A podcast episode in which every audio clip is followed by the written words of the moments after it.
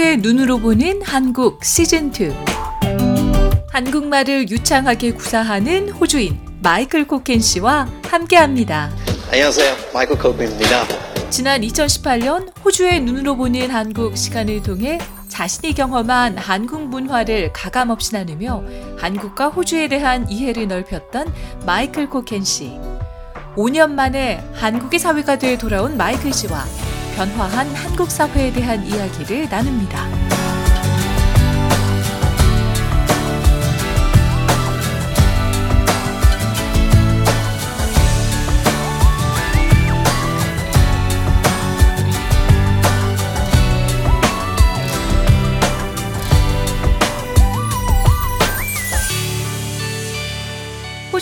눈으로 보는 한국 시즌 2 브리즈번의 마이클 코켄 씨 연결돼 있습니다. 안녕하십니까? 예, 안녕하세요. 네.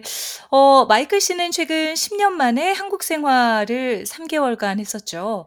이 회사에서 파견 근무를 가게 됐기 때문이었는데요.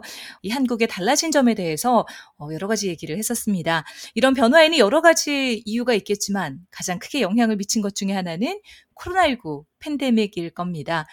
호주도 팬데믹을 계기로 호주 직장 분위기가 크게 바뀌었는데요. 어, 가장 큰 변화는 재택근무가 일상이 됐다는 겁니다. 어, 마이클 씨, 한국도 그렇죠? 예, 뭐, 일단 제가 다녔던 회사는 다 재택근무하고 있었고요. 네. 근데 아마 아직도 많은 분들은 한국에서는 재택근무 안 하고 있을 텐데, 그래도 조금씩 있어요. 제가 봤을 때는. 근데 음, 그거는 큰 변화이죠. 어떻게 보면. 왜냐면 네. 옛날에는 아예 재택근무이라는 단어가 없었던 것 같은 음. 뜻이었어요. 그렇죠. 네, 그래서, 어, 안 그래도 그거 아마 팬데믹 때문에 이제 음. 한국 회사들도 조금 더 월라벨? 그, 맞는 거죠? 월라벨 네. 생각으로는 이, 이 혜택을 그 직원들에게는 해주는 것 같고요. 네. 근데 그것도 우리 지난번에 말씀한 것처럼 역시 재택근무, 사람들이 재택근무 하기 때문에 출근 복장도 많이 바뀌었던 음. 것 같아요. 네. 출근길 분위기도 조금 변화를 감지하실 수 있으셨다면서요. 네, 뭐, 제가 봤을 때는 제가 아침이랑 퇴근 시간은 제가 항상 지하철 탔었거든요. 네. 그래서 그 바쁜 시간이 완전 바뀐 것 같은 느낌이었어요. 어, 그래요?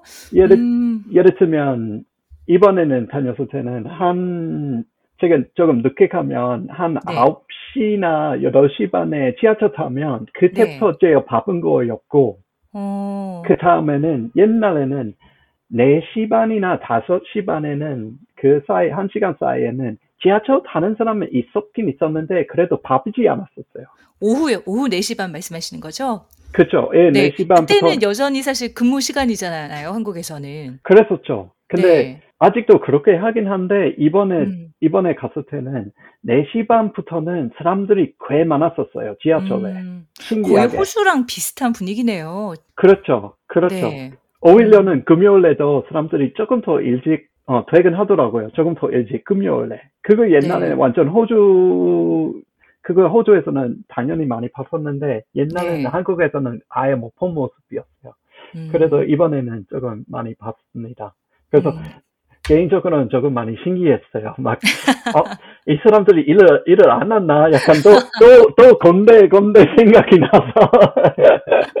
건배, 건배? 네. 그- 그러니까요. 이 사람들이 일을 안 했나? 어떻게 8시 반부터는 출근하고.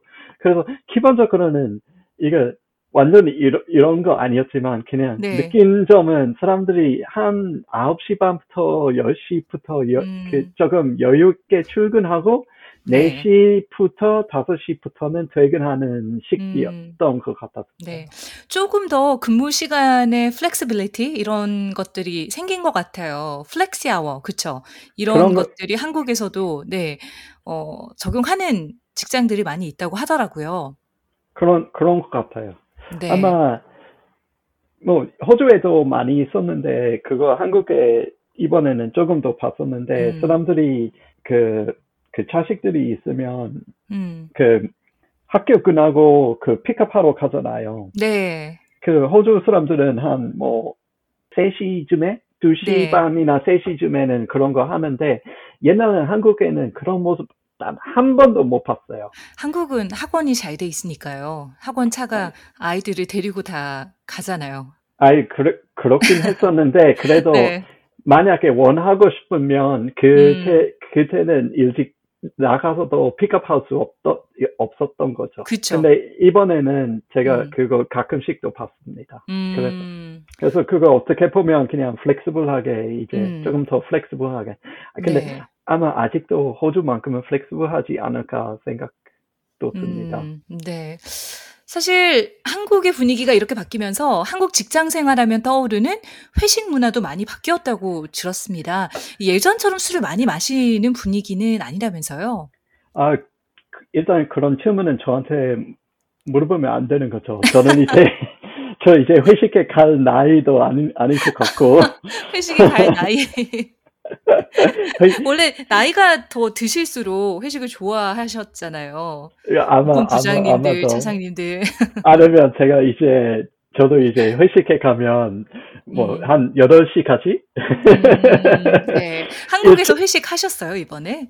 갔었어요. 한 두번 음. 정도만 갔었는데, 네. 그, 우리 회사끼리 그렇게 했었고, 네. 가끔씩 다른, 그, 직- 다른 회사들이, 클라이언트들이랑 음, 저녁 식사도 했었긴 했었는데, 네.